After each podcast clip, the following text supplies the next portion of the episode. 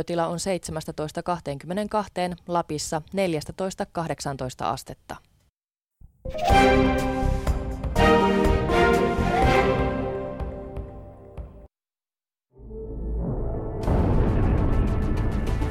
Ylepuheessa keskiviikkoisin kello 13. Riku ja Tunna.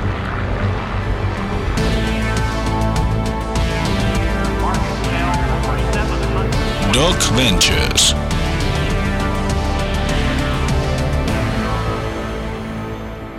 Tämän ohjelman sinulle tarjoaa Molotovin cocktail. Ryhdy sinäkin sankariksi. Molotov, koska olet sen arvoinen.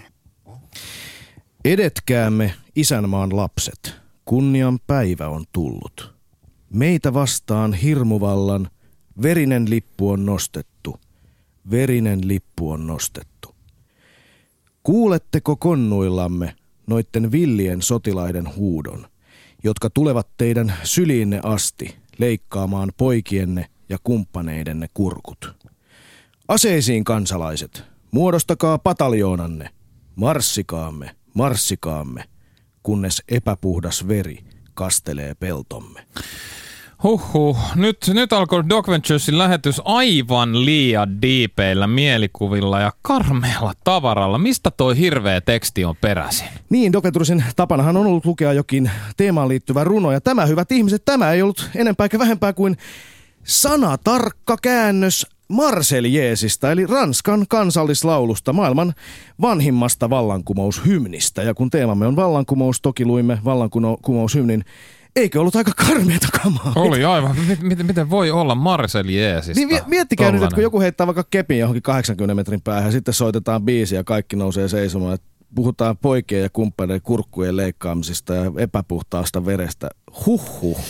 Okei, niin. tämä ei ollut se runollinen käännös. Täytyy nyt muistaa, ehkä se annetaan ehkä pikkusen anteeksi. Mutta tässä lähettiin vallankumousleveleille ja tämmöinen laulu on siis Ranskassa kansallislauluna. Karmivaa. Kuten Ryönästä saattaa päätellä, Yle Puheen studioon on siis todella joka keskiviikkoisen tapaansa. Äh, sen on vallannut Doc Ventures Duo, äh, kuten joku todellakin saattoi jo kollegani kauniista alkulausunnasta päätellä. Seuraavan timman ajan teille evankelioimme siis me, eli minä, Tunna Milonov ja uuden ajan Hannu Karponakin tunnettu Rantalan Riku. Joo, karpamaista iloista keskiviikkoa koko Suomen kanssa kansalle minunkin puolestani. Ja todellakin, tervetuloa Doc Venturesin taajuuksille kuuntelemaan hmm, Yle Puhetta Suomen ainoa puheradiota. Ja heti kärkeen täytyy, hyvät ihmiset, kiittää ja ylistää teitä. Ö, olette aktiivisin kuulijakunta, jota tiedän. Sen lisäksi, että viestii pukkaa täällä Yle Puheen huutolaatikossa, eli yle.fi kautta puhe, Keskustelu on käynyt erittäin kuumana erilaisilla media-alustoilla koko viikon ja on loistavaa nähdä, että olette siellä valhe, valveilla. Niin, laittakaa ihan äh, tänäänkin Shoutbox laulamaan armon kuuntelijat. Tänne puheen studioon on hetken kuluttua saapumassa kanssamme keskustelemaan ja tuikitarpeellista tuli tukea antamaan emeritus professori suomalaisen yhteiskuntatutkimuksen kansainvälinenkin guru Risto Alapuro. Mutta ennen kuin käydään käsiksi päivän teemaan, kerrataan vielä niille, jotka juuri putkahti kanavalle, että mistä ihmeestä on Docventuresissa oikein kyse. Niin, niin Docventuresissa on kyse todella demagogisesta ryönästä. Ei vaan kohtalaisen lapasesta livahtaneesta monimedia-pärinästä, Kansainvälisestikin väittäisin vallankumouksellisesta toteutuksesta, jossa tarkastu, tarkastelun alle otetaan suuria teemoja ajatuksella, mitä jokaisen tulisi tietää maailmasta. Tähän yksinkertaiseen, mutta samalla ehkä kohtalaisen bulihkoon ajatukseen perustuu siis Doc Ventures. Kahdeksan isoa teemaa maailmasta, kahdeksan laatudokumenttia ja kahdeksan syventävää keskustelua. Doc Ventures tiivistettynä on ajattelevan ihmisen elokuvakerho. Niin, tämä 360 astetta kattava media kirahvi starttaa siis joka keskiviikko täältä Yle puheesta. Kello 13 reikä leipä ja jatkuu sitten teemaan liittyvän laatudokkarin ja sen esittelyn muodossa kakkosella äh, yhdeksältä illalla. Ja tämän illan dokkari sitä seuraa vielä intensiivinen suora keskustelu, jossa Päivän teemaa syvennytään kahden arvostamamme asiantuntijavieraan kanssa. Niin ja kolmantena, mutta ei suinkaan vähäisimpänä vieraana illan TV-lähetyksessäkin olette te, rakkaat kuuntelijat ja armon luupittajat. Eli osallistukaa myös tänään keskusteluun Yle.fi kautta Docventures. Siellä kaikki linkit. Olemme läsnä Twitterissä, Shoutboxissa, Facebookissa ja kaikissa mahdollisissa härpäkkeissä. Ja ottakaa totta kai myös osaa joka viikkoiseen aktivismiimme, jonka tarkoituksena on herätellä ja aktivoida kansaa, sillä Docventures taistelee ennen kaikkea apatiaa ja passivis, passivoitumista vastaan. Viime viikon aktivismi hyvinvointivaltion kummit sai räjähtävän suosion ja viikossa kummit on saaneet lähes 13 000 jäsentä. Rahaa sen sijaan valtion kirstuun on lahjoitettu nimettömänä tuhansia euroja, joten näyttää vahvasti siltä, että kansa haluaa pelastaa tämän poikkeuksellisen systeemin. Näin on hyvinvointivaltion kummit lainausmerkeissä ry perustettiin pilkes silmäkulmassa provosoimaan keskustelua siitä, miten täällä yhteiskunnassa valta jaetaan, miten siihen liittyy verotus, miten siihen liittyy hyvän tekeväisyys ja miten asiat tulisi tulevaisuudessa järjestää. Onnistuimme loistavasti. Öö, käsittääkseni hieman yli miljoona ihmistä suomalaista joko seurasi tai osallistui tähän keskusteluun kaikenlaisen median kautta. Tätä on toivottu, politiikan paluuta politiikkaan on peräkuulutettu ja jos eivät poliitikot sitä itse osaa tehdä, annamme heille hieman potkua persuksiin. Kaikkien teidän kanssa tietenkin. Seuraava keskustelu jatkuu tietenkin tästä eteenpäin myös hyvinvointivaltion kummien kautta siitä, miten nämä rahat tulisi käyttää, mikä on oikea tapa tehostaa valtion taloutta, mikä on oikea tapa päättää yhteiskunnan hyvä osaisten ja toisaalta huono-osaisten asioista tässä maassa. Niin, me kyllä myönnämme, että tempauksessa oli akuutisti provosoinnin makua, mutta oli äärimmäisen hienoa nähdä, että aktivismi toimi juuri niin kuin pitikin, eli aktivoi ihmiset aitoon keskusteluun. Se on harvinaista. Niin, ja Doc Ventures kuitenkin täytyy muistaa. Tämähän on Suomen suurin elokuvakerho, eikä ainakaan vielä poliittinen puolue, joten viekääpä hyvät ihmiset viestinne eteenpäin poliitikoillenne. Siis niille, joita olette äänestäneet, suunnittelette äänestävän, äänestävänne ja tässähän on eduskuntavaalitkin vielä tulossa. Vaatikaa vastauksia, lähettäkää sähköpostia, soittakaa, tekstaria perään – mitä aiot tehdä hyvinvointivaltion pelastamiseksi? Parhaat perustelut palkittakoon äänestyksellä. Puolueesta katsomatta ajatuksia pitää ja voi asettaa punninnan alle. Mutta nyt, nyt me mennään eteenpäin ja kohti seuraavia teemoja. Tämän viikon aktivismimme kuuluu verta pakkiin. Selitätkö Riku, mistä siinä on kysymys? Kyllä, kyllä. Eli siis tämä on Doc Venturisin oma Ice Bucket Challenge, eli ei vesiämpäri haaste, vaan veriämpäri haaste. Haastamme kaikki, etenkin te, jotka ette koskaan ole sitä tehnyt, lahjoittamaan, eli luovuttamaan verta.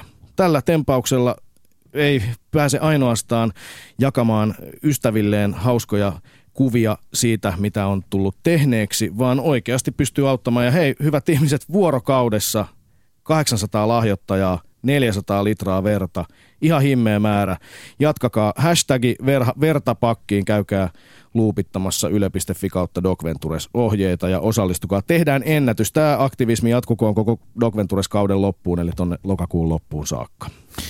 Niin Doc Venturesin kakkoskauden teemaksi on valikoitunut vallankumous, sillä me saatiin dokkari haaviimme äärimmäisen tykki ja ajankohtainen äh, dokumentti äh, vallankumouksesta, joka on tälläkin hetkellä käynnissä Syyriassa. Illalla nähdään siis syyrialaisen Talal Derkin vuonna 2013 ilmestynyt dokumentti Return to Homs, se pääsee uskomattoman lähelle vallankumousta. Kyllä, ja ehkä lähemmäksi myös sitä verenvuodatusta, jota joskus vallankumoukseen kuuluu, kuin mikään elokuva aikaisemmin.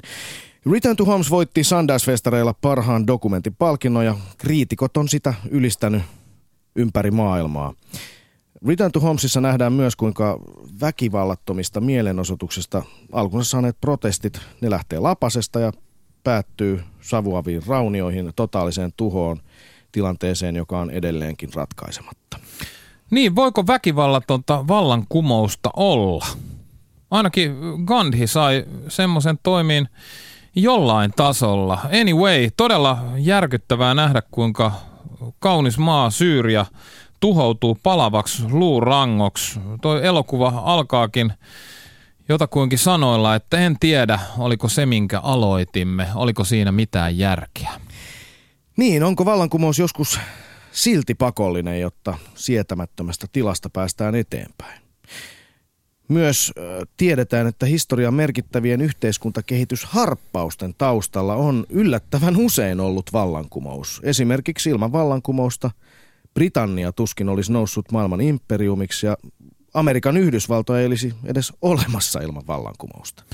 Niin, jotenkin mä silti hippinä ja idealistina uskon, että vallankumous voi myös tapahtua väkivallattomasti, koska kaikki lähtee kuitenkin omasta itsestä ja jokaisen henkilökohtaisesta muutoksesta. Siis tarkoitan tällä sitä, että että onhan, onhan koko maailmassakin menossa tällä hetkellä valtavan mittakaavan muutos, jota voisi ehkä kutsua jopa vallankumoukseksi. Maailma on nyt aidosti jonkun uuden äärellä.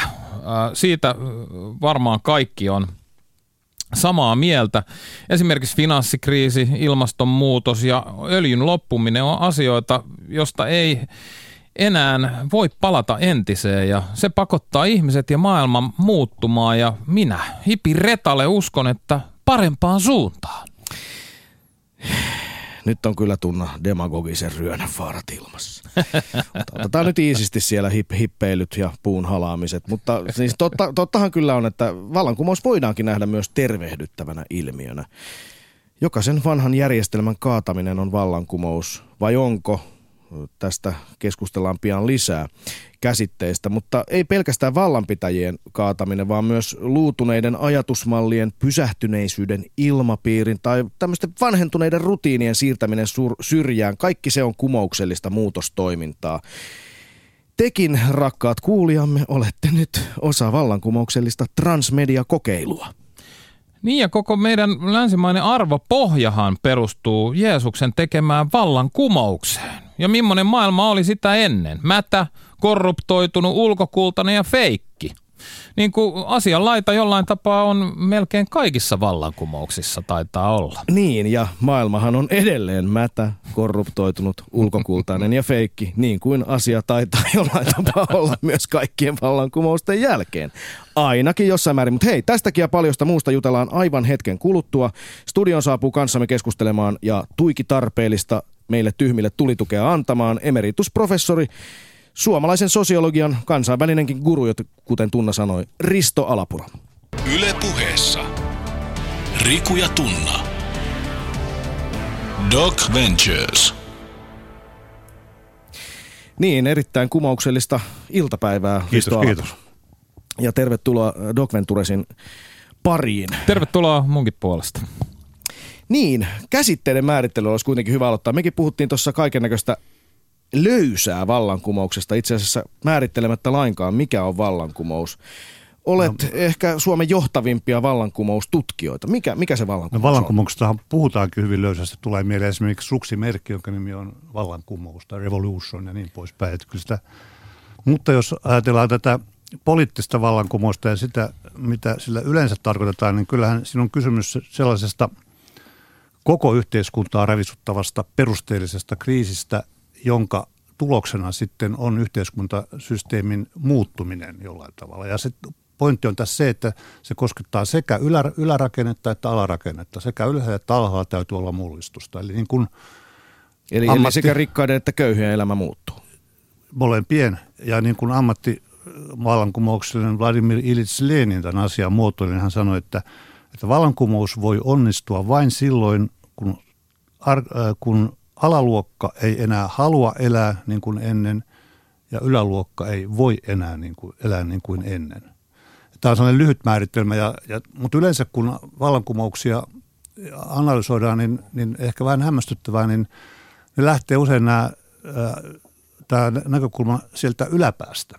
Eli, eli, eli se on tärkeää ensinnäkin ollut, sanotaan vaikka tässä mainitussa Ranskan vallankumouksessa, että, että systeemin tai yhteiskuntajärjestyksen uskottavuus alkaa horjua. Siis tämä, sen ikään kuin aatteellinen perusta asetetaan kyseenalaiseksi, sivistyneistö tekee sen usein niin poispäin. Sen jälkeen seuraa sitten tilanne, jossa elitit rupeaa riitelemään keskenään. Ja usein se johtuu siitä, että on isoja tällaisia ratkaisemattomia perusongelmia taloudessa, joita ei pystytä ratkomaan. Niin, eli sivistyneistössä on kahta leiriä, pitäisikö tehdä näin tai noin. Joo, ja sitten se ylipäätään, että systeemin uskottavuus alkaa pikkuhiljaa rapistua ja, ja, ja noin poispäin. Sitten on tämä, syntyy ristiriitoja oikein selvästi elitin sisällä, mutta sitten se, mikä on ratkaisevaa, on tietenkin se, että armeija, väkivaltakoneisto ei enää tottele tai se hajoaa useisiin osiin. Ja tämä kaikki on sitten ikään kuin se, joka antaa mahdollisuuden sille tyytymättömyydelle, joka tuossa Marseliesin sanoissa kävi ilmi, niin se pääsee purkautumaan sieltä. Eli siis äh, tässä on tämä vuorovaikutus sen ylä- ja alatason välillä on se keskeinen pointti. Täällä kysytään käsitteistä äh, vallankumouksen ja vallankaappauksen erosta.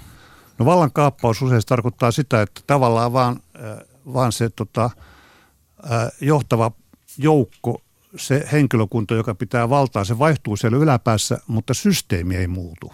Ja esimerkiksi ajattelee Ukrainan tapahtumia oranssivallankumouksen jälkeen, niin siinä on vähän tämmöisiä merkkejä, että siellä, siellä tyytymättömyys johti vain siihen, että henkilökunta muuttui siellä ylhäällä, mutta ei, ei systeemi muuttunut.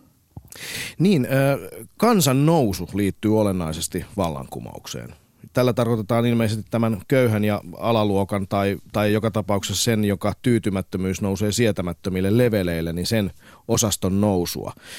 Puhuit äsken siitä, että sotilaat ja väkivaltakoneisto, poliisi ja armeija pitää olla silloin tämän kansannousun puolella.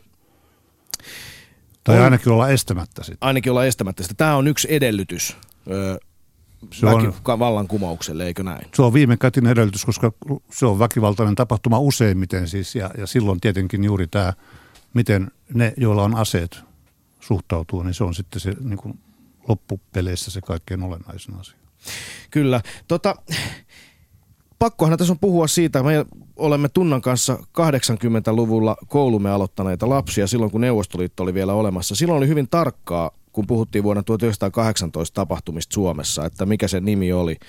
Mikä se tapa, tapauksen nimi oli. Koulussa ehkä vähän useammin opetettiin vapaussota, joka perinteisesti on nähty tämmöinen poikeisto- ja porvariston näkemyksessä siitä, että Suomi itsenäistyi vapaussodan myötä. Sitten toisaalta puhuttiin puhuttiin neutraalimmin sisällissodasta tai veljessodasta ja sitten punakapinasta, joka jopa kumauksellisten itsensä mielestä oli määritelmä, kelpo määritelmä tai vallankumous. Mutta eikö tässä kuitenkin ollut kysymys ihan myös täysin tutkimuksen kannalta rehellisesti vallankumouksesta?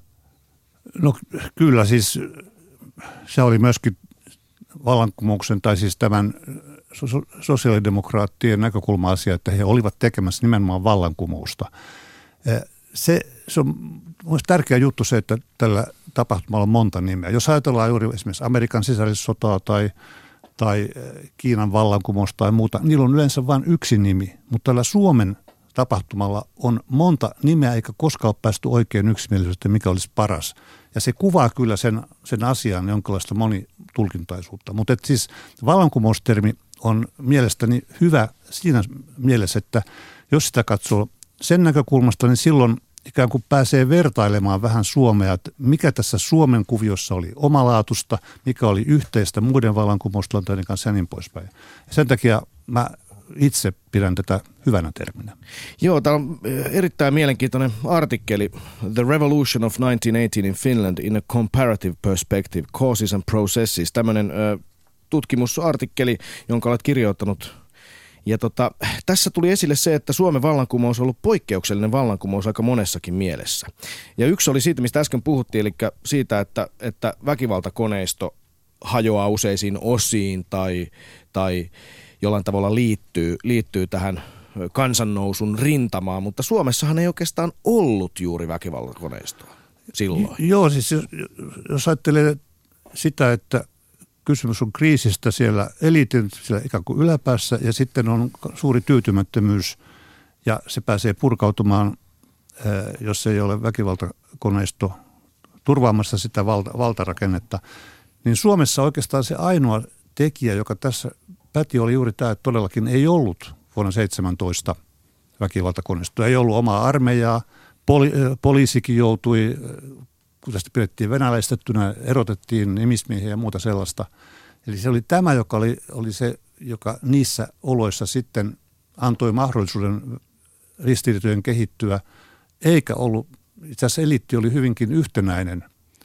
Ja yksi semmoinen merkki tästä on se, että Suomen vallankumous oli monessa suhteessa hyvin proletaarinen, poikkeuksellisen vahva työväenvallankumous. Niin, köyhälistön, maatyöläisten ja, ja teollisuustyöläisten vallankumous. Kyllä, ja, ja, ja se näkyy siinä molempien rintama, rintamaosapuolien kokoonpanossa hyvin selvästi. Ja sen takia tämä termi luokkasota on ihan käypä termi. Niin, tämä kuulostaa mielenkiintoista, koska monet varmaan nyt mieltää. Tässä sen takia määritellään tänään, hyvät ihmiset, eh, emeritusprofessori Risto Alapuron kanssa näitä käsitteitä, että vallankumous herättää aika monissa meistä hieman pelokkaita tunteita, konnotaatiot anarkiaan, väkivaltaan ja erittäin epämiellyttäviin tapahtumiin.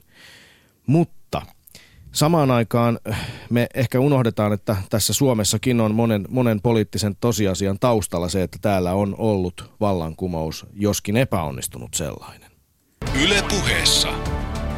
Riku ja Tunna. Doc Ventures. Kello on 23 ja yli yksi ja kuuntelet siis todella Doc Venturesia äh, lälläreissä Riku ja Tunna vieraana Risto Alapuro. Näin on ö, Suomen johtavia vallankumouksen tutkijoita. Niin, puhuttiin äsken siitä, miten, miten ö, esimerkiksi Suomen vallankumous vuonna 18 oli myös varsin puhtaasti, ehkä jopa Euroopan mittakaavassa poikkeuksellisen puhdas luokkasota. Näin on erät tutkijat esittäneet. Niin, eli, eli mä luin täältä jotain lukemia numeroita siitä, että esimerkiksi valkoisten ja punaisten puolella, kun katsottiin, katsottiin johtotehtävissä to, toimivia ihmisiä, niin heillä oli esimerkiksi korkeakoulutausta, oli äärimmäisen pienellä osalla punaisten johtajia. Niin ja siis yleensä kun vallankumouksessa on niin, että tietty osa tästä eliitistä tai intellektuaalista niin poispäin liittyy tähän vallankumoukseen. Ja sen takia Ranskan vallankumouksessa, monissa muissa vallankumouksissa on ollut tärkeä elementti juuri tämä porukka. Suomessa erittäin vähän. Niin, Suomessa on siis ollut, ollut aika voimakas kahtiajakautuneisuus silloin tietenkin. Hirvittävän voimakas kahtiajakautuneisuus. Joo, sitten kun se sota syttyi, sehän sitten tämä kahtiajako kyllä voimistui todella erittäin nopeasti se vuoden 17 aikana – Kyllä. Täällä muuten Shoutboxissa nimimerkki Nyhde toteaa, oma suosikkini nimien joukosta on jo pitkään ollut Suomen vuoden 1918 sota. Varsin neutraali kuvaus, kun vertaa moniin muihin, kuten punakapinaan. Siinä on mun mielestä vaan se ongelma, että se on, se on vähän, vähän tota, sanoisiko lepsunimitys, että se jota, kaikki nämä muut nimethän ottaa tietyllä tavalla kantaa, mutta samalla ne antaa jotain valaisua, antaa joku näkökulman siihen tapahtumaan. Tuo vuoden 2000 sota on tietenkin siitä kiva, että se on neutraali, mutta se ei sitten sano paljon muuta. Niin, voitaisiin mennä täältä Suomesta kohti muuta maailmaa ja vallankumouksen ilmentymiä siellä hieman hetken kuluttua enemmän, mutta tässä on pakko vielä tästä Suomen vallankumouksesta kysyä, kun me eletään nyt täällä uskomattomassa rauhan tyyssiassa vielä toistaiseksi hyvinvointivaltiossa, jossa hyvin kaukana meistä on kaikenlainen vallankumouksellinen retoriikka. Ja se lienee tai ainakin se on usein nähty Suomessa aika hyvänä asiana, että meidän menestystekijä on konsensus. Me ollaan saatu sovittua asioista. Mitä täältä voisi, tämä on hirveän vaikea kysymys, mä tiedän, mitä täältä voisi Risto Alapuro oppia näissä muissa vallankumouksissa, että miten tämmöiseen tilaan voidaan päästä muutamassa vuosikymmenessä tai sadassa vuodessa? No mä luulen, että yksi hyvin keskeinen syy tähän, että Suomessa on vallankumousretoriikasta siirrytty tämmöiseen konsensus Suomeen, on siinä, että tämä Suomen vallankumous, epäonnistunut vallankumousyritys, vallankumouksen tilanne, se oli, se oli, tapahtui sellaisessa maassa, joka oli pohjaltaan kuitenkin tämmöinen skandinaavinen, pohjoismainen maa. Ja se johtui juuri tästä Venäjä-yhteydestä siitä, että ei ollut väkivaltakoneistoa muuta hyvin paljon. Tämä kaikki tarkoittaa sitä, että vaikka ne seuraukset oli raskaat, maa jakaantui, oli eri leirit – ja niin poispäin, niin sittenkin pitkällä tähtäimellä niin, niin tämä ikään kuin pohjoismainen yhteiskunta vyörytti itsensä takaisin. Kommunistinen puolue oli Suomessa todella suuri, niin kuin jossakin Ranskassa ja muualla, mutta se hävisi aika lailla kokonaan. Ja sen mukana tämä koko tämmöinen vasemmistolainen retoriikka ja vallankumousretoriikka, se jotenkin menetti merkitystään todella paljon. Niin että se, se tavallaan niin kuin Suomi palasi tällaiselle pohjoismaiselle linjalle ja vielä ehkä korostetusti sitten viime vuosikymmeninä. Niin, tällä hetkellä äh, maailmassa on menossa monenlaisia vallankumouksia. Eletään taas vallankumousten aikaa Syyriassa ja, ja Ukrainassa esimerkiksi. Äh, mikä, mikä, mikä, voiko löytää jotain niin kuin selkeää yhteistä tekijää, joka äh, vallankumouksiin ajaa? No kyllä se, tämä, että kriisi on jotenkin sekä koskee ylätasoa että alatasoa on se olennainen pointti. Siis tyytymättömyyttä, katkeruutta, epätasa-arvoa, huonoa, sitä löytyy ympäri maailmaa. Mutta tietenkin tämmöiset vallankumoustilanteet tai val, valtarakenteiden romahdukset tai, tai hajoamiset, ne on aika poikkeuksellisia. Ja todellakin Ukraina on yksi esimerkki ja sitten nämä arabikevään maat on toinen esimerkki siitä, että, että se valtarakenne on ollut niin heikko, että todellakin syntyy tämmöisiä vallankumouksellisia tilanteita. Eli yhteiskunta koetaan epätasa-arvoiseksi. Joo, siis se on, se on tietenkin olennainen edellytys, mutta, että, mutta että, tämä on sillä lailla kuitenkin tämä yhteiskuntaelämä kovaa peliä, että siis täytyy, että yleensä on niin, että on kovat rakenteet, jos ajattelee jotakin Tunisiaa, Libyaa, Egyptiä ja muuta, puhumattakaan Syyriasta, niin siellä on sitten kuitenkin vaihtelevassa määrin esimerkiksi armeija pysynyt, pysynyt vallan takana ja, ja Syyriassa niin, niin esimerkiksi Egyptissä, Egyptissä ja Syyriassa armeija ei ole horjahtanut juurikaan. Joo, siis kyllä siis mun mielestä Egypti on hyvä esimerkki siinä suhteessa, että siellä juuri kun tämä ää, kumousliike alkoi ja oli nämä kuukausia jatkuneet mielensotukset siellä Tahririn aukiolla, niin armeijahan suhtautuu tähän asiaan sillä lailla suopeasti, että se ei puuttunut tähän ensin ollenkaan, koska sekin oli tietyllä tavalla vastassa tätä Mubarakin hallintoa, korruptoitunutta hallintoa, mutta sitten tietyssä vaiheessa armeija kuitenkin tällaisena järjestyneenä väkivaltakoneistona voimana tuli sen, sen systeemin takaajaksi ja jollain lailla keskeiseksi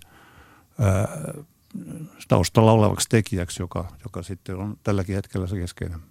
Niin, onko nykyään internetin aikakaudella tämmöistä diktaattorien aika ohi? Kaikki on läpinäkyvää ja verkottunutta. Siis se on mun mielestä tosi tärkeä tekijä esimerkiksi tässä arabikevässä se on ilmeisen selvä. Siis eh, sehän alkoi juuri kansannousuina ja, ja se leviäminen on sillä lailla mielenkiintoinen asia, että jotta tällainen tyytymättömyys voi ikään kuin formuloitua ja saada jonkunlaisen asun, niin silloin täytyy olla sellainen ajatus, että muutos on mahdollinen, joka ei ole ollenkaan yksinkertainen ajatus. Että laajat kansalaiset ajattelee, että tämä voi olla toisinkin. Se tyytymättömyys ja kärsimyshän ei riitä ollenkaan, vaan siinä täytyy olla tämä puoli myöskin. Ja tässä juuri tämä nykyinen media on tärkeä, kun se levittää tällaisia uusia ajatuksia. Niin, diktaattorien aika ei kuitenkaan ole täysin vielä ohi. Palataan vielä hetkeksi Suomen vallankumouksen oppeihin. Puhuit siitä, että, että Suomi palasi vallankumouksen jälkeen tämmöiselle pohjoismaiselle tielle ja tästä syystä on päästy konsensukseen, hyvinvointiin. Suomessa tehtiin aika merkittäviä päätöksiä kuitenkin sisällissodan jälkeen. Eli muun muassa torpparilaki, joka salli maan, maa, maa, köyhälle maatila, maatalousväestölle omistusta. Tuli siis tämmöistä jakopolitiikkaa. Sitten erittäin merkittävänä pidetty Lex Pulkkinen, jossa kiellettiin kansainvälisiltä metsäyhtiöiltä spekuleeraaminen täällä Suomessa. Eli, eli pidettiin tavallaan kansallisomaisuus toisin kuin banaanivaltioissa, niin suurten kansanjoukkojen käsissä ja täten tämä pitkään jatkuu tämä vihreä kullan virtaaminen ihan tavallisillekin ihmisille, eikä vaan niille, jotka onnistu haalimaan sen halvalla. Joo, tuo on tärkeä. Niin tota, olisiko nämä, olisiko, mä kysyn, olisiko nämä uhraukset, onko nämä uhraukset ollut turhia, mitä voidaan ajatella, että köyhälistö on antanut Suomen vallankumouksessa? Olisiko ne tullut muutenkin vai oliko tämä välttämätöntä Suomen muutokselle, että, että siellä taisteltiin? No mun mielestä se ei ollut mitenkään välttämätöntä. Että se johtui vuoden 17 konjunktuureista tavallaan, jotka liittyivät Venäjän vallankumoukseen ja sen Suomessa aiheuttamaan valtatyhjiöön. Tämä oli sellainen keskeinen asia. Mutta esimerkiksi tämä torpparivapautus, se oli periaatteessa jo tulossa joka tapauksessa. Niin, eli se ei ollut lainkaan, se lainkaan ei ollut, se, se ei ollut välttämätöntä mielessä, vuodattaa verta. Ei, siinä mielessä ei ollut välttämätöntä, ei. Niin, mutta sitten toisaalta tilanne ajoi siihen, mikä maailmanpoliittinenkin tilanne oli, niin se ajoi siihen aika vahvasti. Joo, siis kyllähän vallankumous on yksi esimerkki sellaisesta inhimillisestä toiminnasta, että ihmisillä on, on omat tavoitteet ja, ja sitten on olosuhteet, joihin joudutaan ja koko kysymys siitä, mitkä on vallankumouksen syyt, on, on yksi asia, mutta sitten mitkä on sen seuraukset, voi olla ihan eri juttu ja, ja ne ei niin kuin välttämättä nivelly ollenkaan yhteen. Tietysti monissa vallankumouksissa, vaikkapa Venäjän vallankumouksissa, köyhät talonpojat oli se suuri joukkovoima ja käyteaine, joka, joka räjäytti sen vanhan systeemin, mutta kuten tiedetään, seurasi kolhoosit ja kaikki siis joutuvat kärsimään loppujen lopuksi tuloksesta myöskin. Että se, se on eri asia sitten kuin syyt. Niin, eli tämä on mielenkiintoinen asia erottaa toisestaan vallankumouksen syyt ja sen seuraukset. Onko vallankumoukset ollut näissä paikoissa, mistä on puhuttu esimerkkeistä, kaikissa niissä väistämättömiä? Mä en usko, että sellaista determinismia oikeastaan voi ajatella, että, että, että olisi, olisi välttämätön ää, niin tämä on erittäin niin. vaikea kysymys tietenkin. Joo, mutta, mutta että se, mä luulisin, että, että tällaisia asioita ylipäätään tällaisissa asioissa, niin äh, ei, ei ole sellaisia tällaisia lainomaisia äh, juttuja. Sehän on myöskin merkille pantava, että hyvin monessa tapauksessa se kumous sitten viime kädessä on tullut, tullut yllätyksenä. Äh, tämä koskee kuitenkin esimerkiksi Ranskan vallankumousta, Venäjän vallankumousta. Ei kaikissa ole näin, mutta että Neuvostoliiton romahdusta, joka ei kuitenkaan ollut vallankumous, vai mitä? No ei, ei se ei ollut vallankumous. Mutta yksi mielenkiintoinen juttu on tämä suomen kielen termi vallankumous. Jos ajattelee sitä, mikä on se termi, missä, mikä yleensä on käytössä, on revoluutio. Kaikissa muissakin melkein eurooppalaisissa kielissä, mutta Suomessa on todellakin otettu käyttöön ja keksitty tällainen termi, joka se termi sinänsä kuvaa juuri tätä, että valta kumotaan tai valtio kumotaan. Eli revoluutio, se on siis, jos sitä käsitettä avataan vielä. Niin, mitä se sitten, mistä se, no se alun perin, alun perin tarkoittaa, se on, se, se on tarkoittanut tähtien kiertoa alun perin. Ja, ja, ja se, sen, sen, ajat, sen merkityksen, että ö, siirrytään ikään kuin pimeästä menneisyydestä kohti valoisampaa tulevaisuutta. Tämä tämmöinen edistyksen idea, joka siihen revoluution poliittisena terminä kuuluu, niin se tuli vasta sitten joskus Ranskan vallankumouksen aikoina ja sen jälkeen. Tästäkö johtuu myös tähden liittäminen vallankumouksellisiin liikkeihin on niin symboliikassa, sitä emme tiedä. Tota, äh, niin, äh, puhuttiin äsken Neuvostoliiton äh, hajoamisesta ja kaatumisesta ja siitä, että, että sie, siellä ei kuitenkaan tapahtunut uutta vallankumousta. Yritettiin kyllä. Silloinhan oli vuonna 1991 Janajevin junta – joka pyrki ottamaan vallan, vai oliko se vallan kaappaus sitten? No se oli varmaankin vallan kaappaus enemmänkin, mutta se on mielenkiintoinen asia sinänsä, että, että tällainen imperiumi sortuu käytännössä katsoen kuitenkin hyvin vähäisen verenvuorotuksen ää, aiheuttaa hyvin, hyvin vähän sitä ikään kuin ei jotenkin räjähtäen, vaan, vaan niin kuin kitisten ja natisten hajoaa. Se on niin, yllättävän vähän Neuvostoliitossa vuodatettiin verta ja vielä vähemmän Itä-Euroopan sosialistimaissa, jossa vallankumous tavallaan tapahtui, kun kun, ja eikö tapahtunutkin vallankumous 89-luvun taitteessa suuri vallankumous Aaltos Euroopassa? Kyllä, niistä voi, voi mielestäni puhua vallankumouksena, kyllä. Ja siinä tietysti, jos ajatellaan, että tämä väkivaltakoneisto tai järjestysvalta on se hyvin, hyvin keskeinen viimekätinen tekijä kuitenkin, joka, joka estää tai sallii sen kumouksen, niin näissä tapauksissahan se viimekätinen väkivaltakoneisto oli nimenomaan juuri Neuvostoliitto. Joka, joka, ja kun se hajosi, niin silloin, silloin tämä tilanne avautui näissä kaikissa niin, se oli, ulko, se oli ulkopuolinen voima, eikä, eikä niinkään, vaikka kansalliset armeijat ja salaiset poliisit oli hyvinkin vahvoja. Romaniassa taisi olla pisin, kovimmat hanttiinpanot noin niin kuin vanhan valtakoneiston. No Roman, Romaniassa oli kovimmat ja se johtui varmaan siitä, että, että Romania ei ollutkaan samalla tavalla riippuvainen Neuvostoliitosta, vaan niillä oli, niillä oli kiista Neuvostoliiton ja Romanian välillä ja Romanialla oli se oma, ää, oma järjestysvalta ja väkivalta ja salainen poliisi. Tästäkö riippumattomuudesta johtuu myös Jugoslavian massiivinen kriisi tämän sosialistisen järjestelmän romahduksen jälkeen?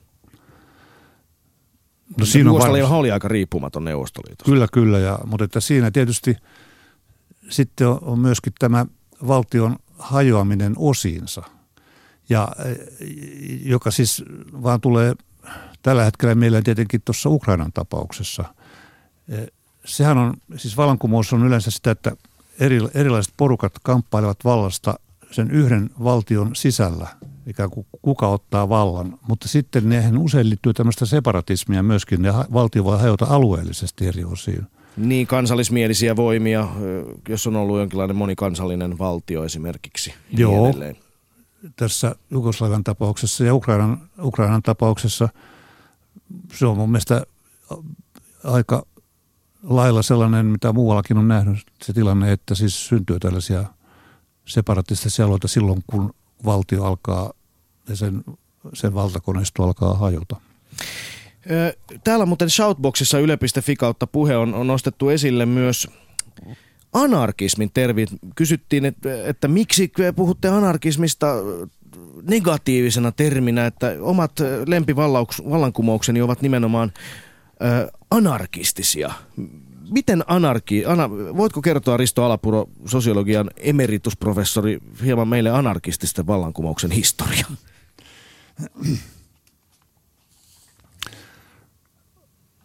Anarkia ei oikeastaan, siis anarkia varmasti sisältyy vallankumouksiin monessakin merkityksessä. Ja jos ajattelee, ajattelee eh, ehkä tämmöistä hyvin kansanomaista merkitystä, niin kuin purkausta, joka joukkojen toiminnan väkivaltaista tai mahdollisesti väkivallatontakin purkaantumista, niin se on yksi asia. Ja, ja se tietysti liittyy sellaisiin tilanteisiin todellakin, jos yhtäkkiä se valtakoneisto joko romahtaa tai, tai hetkellisesti, hetkellisesti jotenkin halvaantuu.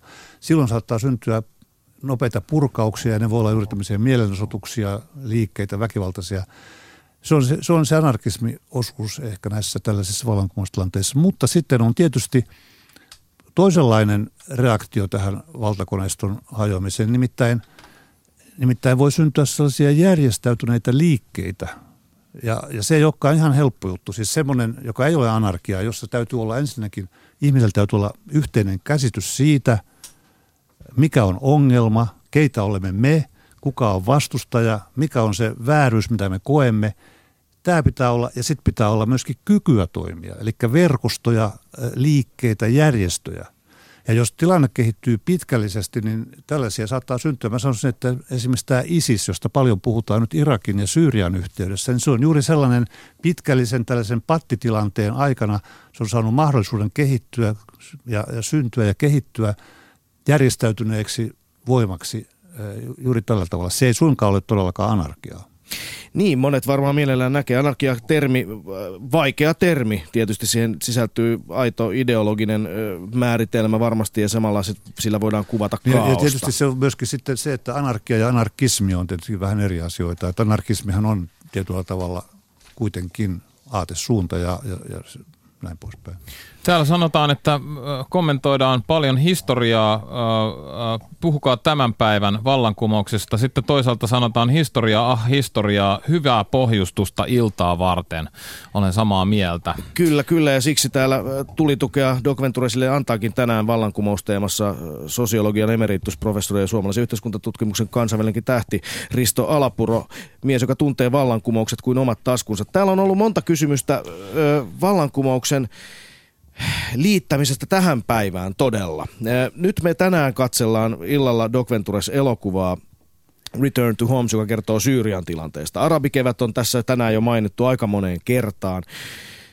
On puhuttu, että diktaattorien aika on ohi. Sosiaalinen media, verkon, internetin vapaus vie ihmiset toimintaan tilanteessa, jossa he eivät aikaisemmin ole voinut toimia. Toisaalta, jos katsotaan vaikka Venäjälle, siellä ei näytä olevan ainakaan vielä sellaista tyytymättömyyttä, joka purkautuisi massiivisena liikkeenä, vai toisaalta siitä on nähty ehkä merkkejä, vai onko Risto Aapuro?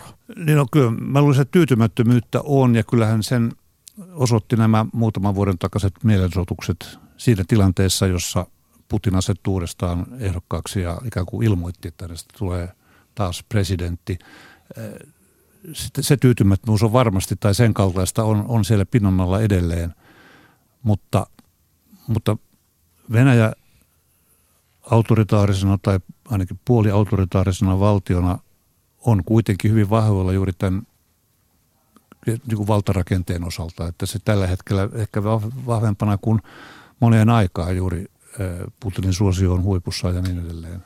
Nationalismi on, on vahva niin, eli, eli tota, tässä voidaan ajatella, että, että Putinin eh, toimin, toimet liittyy hyvinkin vahvasti siihen, että siellä on Venäjällä ollut tällaista tyytymättömyyden ilmapiiriä, joka, joka, jota sitten on pyritty, onko pyritty siirtämään katse huomio toisaalle sitten niin kuin tapana on? No kyllä varmaan se muutaman vuoden takainen tilanne on, on, on vahvasti ollut mielessä ja, ja myöskin sitten se, mitä Ukrainassa tapahtui oranssivallankumouksen merkeissä kymmenen vuotta sitten, niin kyllä nämä varmasti vaikuttaneet. Tähän väliin onkin hyvä ottaa yhteys poliittiseen kirjeenvaihtajaamme tohtori Lahdenmäkeen. Näin on. Ajankohtaisia tapahtumia kun on perätty, niin niitä nyt tulkoon. Eli, eli todellakin meillähän on tapana käydä läpi viikon poliittisia ajankohtaisia tapahtumia yhdessä poliittisen kirjeenvaihtajamme tohtori Lahdemäen kanssa, joka vastaa kysymyksiin suoraan kentältä. Ja onko tohtori Lahdemäki linjoilla? Halo, onko Lahdemäki linjoilla? Täällä, täällä ollaan. Niin, eh, sinut on kuulemma nähty maailmanrauhan patsaalla Helsingin Hakaniemessä. Miksi olet siellä, tohtori? Mä olen täällä tietenkin ensinnäkin esteettisistä syistä, että äh, Moskova, neuvosto Moskovahan ehti vielä 1989 äh, lahjoittaa Helsingin kaupungille tämän, tämän jykevän pystin, jossa, jossa tota, kuvaveistäjä O.S. Kirjuhinin veistämät äh, hyvinvoivat kommunistit suuntaavat eteenpäin. Mutta aivan näin hyvät välit Neuvostoliiton seuraajalla ei enää ole – Ukrainan kanssa, mutta aselepo on kuitenkin saavutettu ja myös sen kunniaksi olen, olen täällä Malmerauhan patsaalla. Ja tämän aselevon takiahan itse asiassa oppositiossa on nyt kyseenalaistettu tämä viikon poliittinen puheenaihe, eli EUn uudet Venäjän vastaiset pakotteet, joskin aivan tuoreen tiedon mukaan, niin ulkoministeri Erkki Tuomiojakin on nyt sanonut, että, että juuri nyt ei ole oikea aika näitä pakotteita panna toimeen. Niin, todella Suomi on vaiheillut tässä asiassa erityisesti, koska ilmeisesti pelkää vastapakotteita. On puhuttu jopa siitä, että Venäjä kieltäisi Siperian ylilennot, mutta voisiko tällaiset pakotteet saada Venäjän vetämään joukkonsa ja päättämään tämän verisen invaasion?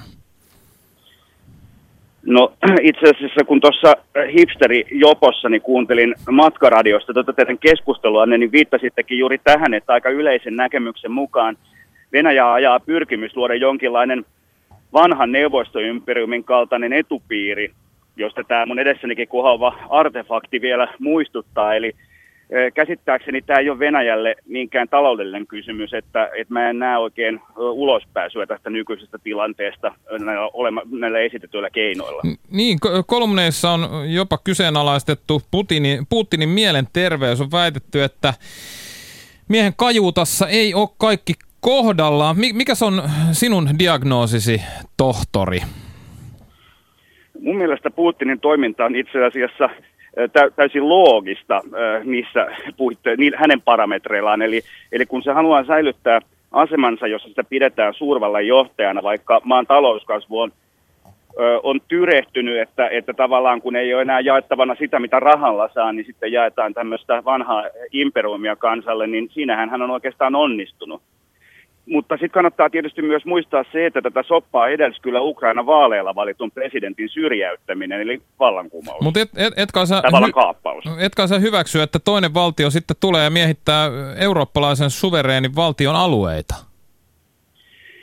En, en hyväksy Venäjän toimia, mutta en, siis en hyväksy missään muussakaan maan osassa tällaista. Että et jostain syystä kuitenkin esimerkiksi Israelin hyökkäys Gaasaan ei saattanut ulkoministeri Alexander Stubbia EK twiittaamaan tällaisia boikottivaatimuksia. Nyt on, nyt on demagogisen ryö, ryönä vaara ilmassa, mutta onko tohtori Lahdenmäki Doc Venturesin poliittinen kirjeenvaihtaja pakotteet kuitenkin vaan teatteria? Onko EUn suuret maat valmiit uhraamaan oikeasti tärkeitä ää, taloutensa intressejä Ukra- Ukrainan vuoksi?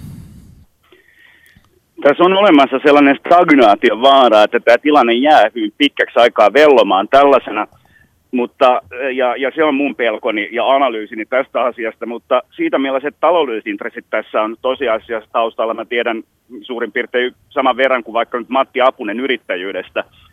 Eli, eli tota, päätänkin raporttini tästä maailmanrauhan patsalta tähän ja neuvon sua tunna osoittamaan kysymyksesi Riku Rantaalle, joka voi vastata siihen, koska hän on suorittanut kansantaloustieteen kurssin kadettikoulussa, niin hänellä on varmasti väänäntämätön ammattitaito siihen. Kiitos tohtori Lahdemäki, joka raportoi siis poliittinen kirjeenvaihtajamme maailman rauhan patsalta Helsingin Hakaniemestä. Niin, Risto Alapuro, olet perehtynyt vallankumouksiin. Oliko, tapahtuiko Ukrainassa nyt vallankumous, kun Janukovic syöstiin vallasta? No mun mielestä tohtori oli äsken aivan tarkka termeistä, kun hän korjasi sen, että tapahtui vallankaappaus, kun vallalla valittu presidentti ajettiin maanpakoon – mun mielestä tärkeää tässä on se, että Ukrainassa ei näytä olevan sellaista vaihtoehtoista eliittiä, joka oikeasti haastaisi sen val- valtaporukan, mikä siellä nyt on, ja, otta, ja, ja sitten saisi tukea tästä kansanliikkeestä. Sehän nähtiin oranssivallankumouksessa, se meni ikään kuin tyhjiin sen takia juuri, että sen tuloksena sitten loppujen lopuksi oli se, että vanha, vanha meininki, vanha meininki jatkui sen jälkeen kuitenkin ja, ja, ja näinpä niin mä sanoisin, että se ei ole vallan kumous, vaan siellä on ollut vallan kaappaus ja sitten siis se valtio on edelleen sellaisessa heikkouden tilassa.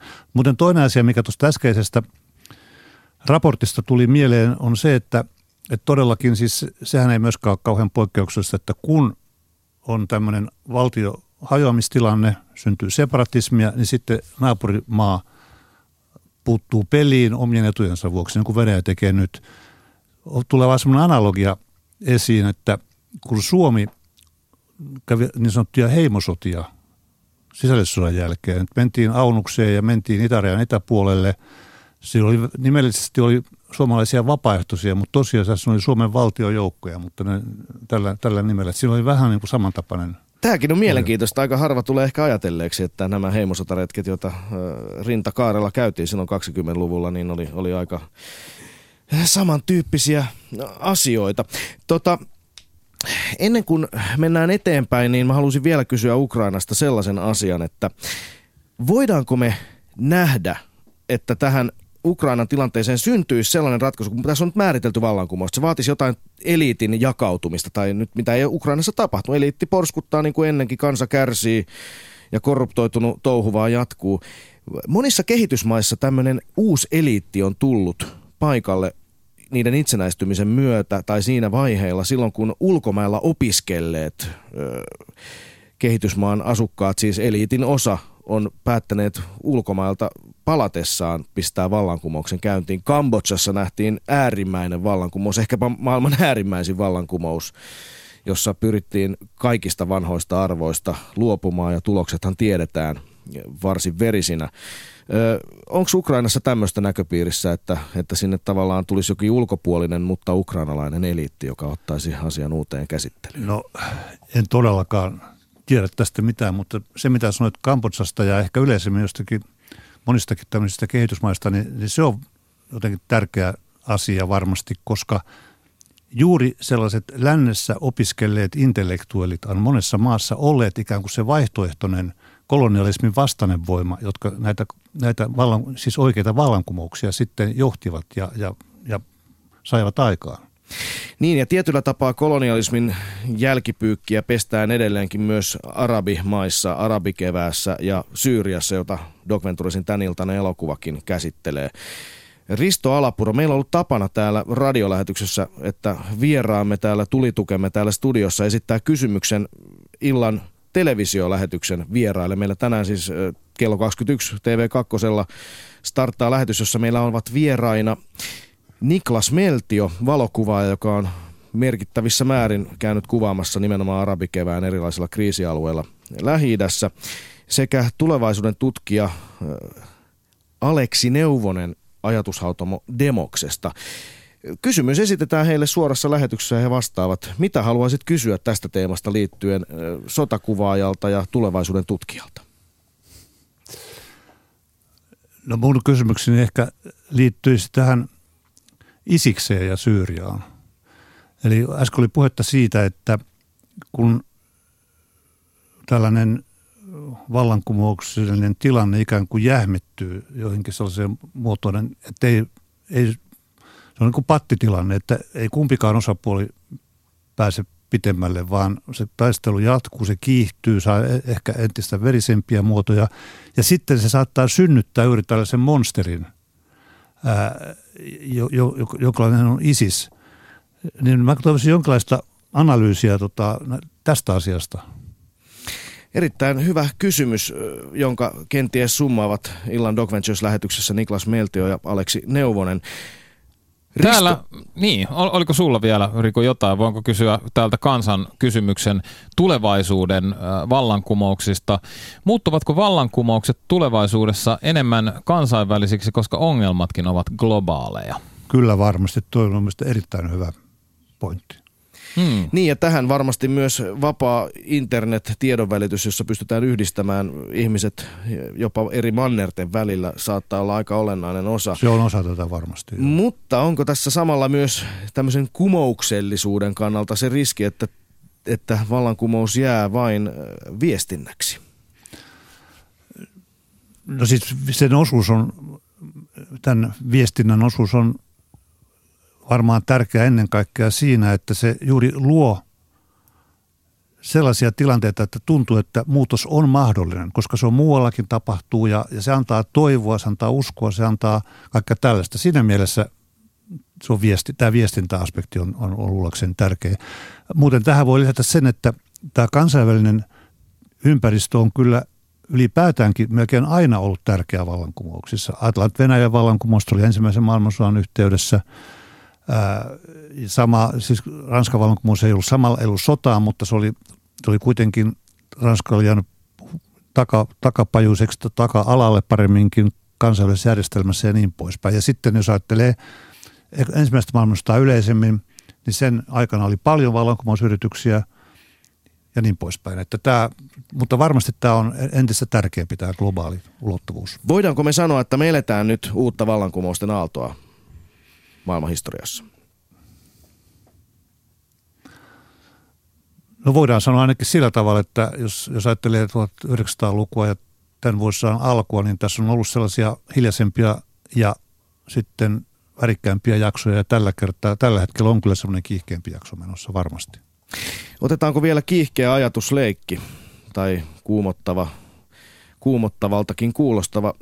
Näiden keskustelujen pohjalta, mitä tänään sosiologian emeritusprofessori Risto Alapuro olet meille kertonut vallankumouksen olemuksesta ja siitä, miten semmoinen voi syntyä. Jos mietitään tämän hetken Suomea, millaiset olisi sellaisia merkkejä, sellaisia edellytyksiä, jotka voisivat Suomessakin johtaa näin vakaassa, hyvinvoivassa valtiossa yhdessä maailman täydellisimmistä järjestelmistä, niin kuin monet mittaukset ovat osoittaneet, vaikka tässäkin puntteessa on, niin mitä täällä pitäisi tapahtua, että täältä syntyisi vallankumous? No kyllä mun mielestä ensinnäkin tämän kansan tyytymättömyyden täytyisi nousta ihan uusiin mittasuhteisiin verrattuna siihen, mitä se on nyt. Tuloerot on kasvaneet näin poispäin, mutta ollaan kyllä hyvin kaukana sellaisista elintasoeroista, jotka voisivat ruokkia sellaista niin voimakasta tyytymättömyyttä. Ja sitten tietysti mitalin toinen puoli on se, että kun ei ole sellaista tyytymättömyyttä, niin kyllä tämä poliittinen järjestelmä, taloudellinen järjestelmä, niin ne on aika, aika vahvoilla. Ei ole mitään mun nähdäkseni sellaista kriisiä näkyvissä, mikä, mikä, mikä tarvittaisiin. Mutta sitten jos ajatellaan vielä tätä globaalia kehitystä ja globaalia, globaaleja liikkeitä, globaaleja tapahtumia, jotka vaikuttavat meihinkin, mietitäänpä ilmastonmuutosta. Onko ilmastonmuutos seuraava vallankumousten lähde koko maailmassa? Vaikea sanoa. Se tietysti siis sikäli mikäli ja sit, silloin kun se tuottaa ää, suuria katastrofeja ihmisten elämään, niin, niin, niin, niin se on tärkeä juttu. Mutta millä tavalla se johtaa sitten juuri tällaisten yhteiskunnallisten järjestelyjen haastamiseen, niin se on minusta vähän hankala nähdä. Siis Esimerkiksi ilmastopakolaisten muodossa. No se, se on totta, joo. Sellaiset, siis ylipäätään nämä väestöliikkeet on varmaan muutenkin yksi semmoinen seikka, joka on tärkeä, joka nyt tässä ei ollut sen enempää esillä, mutta joka, joka ei takulla tule vähenemään tämä ilmiö. Niin, ja ne liittyvät aina myös vallankumoukseen tavalla tai toisella. Niin, illalla me lähetyksessämme puhutaan varmasti vielä enemmän äh, tästä globaalista vallankumouksesta ja siitä, että onko maailma tällä hetkellä äh, oikeasti ison vallankumouksen kourissa. Esimerkiksi finanssikriisi ja ilmastonmuutos on asioita, joista on enää vaikea tai mahdoton palata entiseen ja, ja monien mukaan me seisotaan nyt aidosti jonkin uuden, uuden äärellä ja, ja maailma on pakotettu muuttumaan. Ottakaa myös osaa Doc Venturesin verettömään vallankumoukseen verta pakkiin kampanjaan. Käykää luovuttamassa verta yhdessä vuorokaudessa 800 uutta luovuttajaa. Pyritään tekemään ennätykset se aina lokakuun loppuun asti aktivismimme verta pakkiin. Tässä vaiheessa todettakoon, että vallankumouksen käsittelyssä pääsimme ehkä hieman vain alkua pidemmälle käsitteiden määrittelyssä, mutta todella mielenkiintoinen keskustelu, vaikka mitä jäi vielä puitavaa illan lähetykseen, se on selvä. Kiitos oikein paljon tulituesta sosiologian emeritusprofessori Risto Alapuro. Kiitos. Ja Doc Ventures toivottaa jokaiselle yhteiskuntaluokkaan ja puoluekantaan katsomatta erinomaista keskiviikkoiltapäivän jatkoa ja aktivoitukaa edelleen.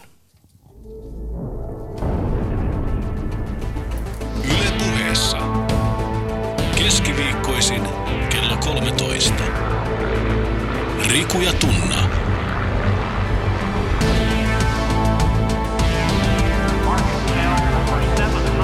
Doc Ventures.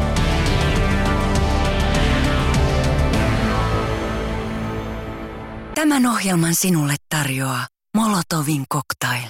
Ryhdy sinäkin sankariksi. Molotov, koska olet sen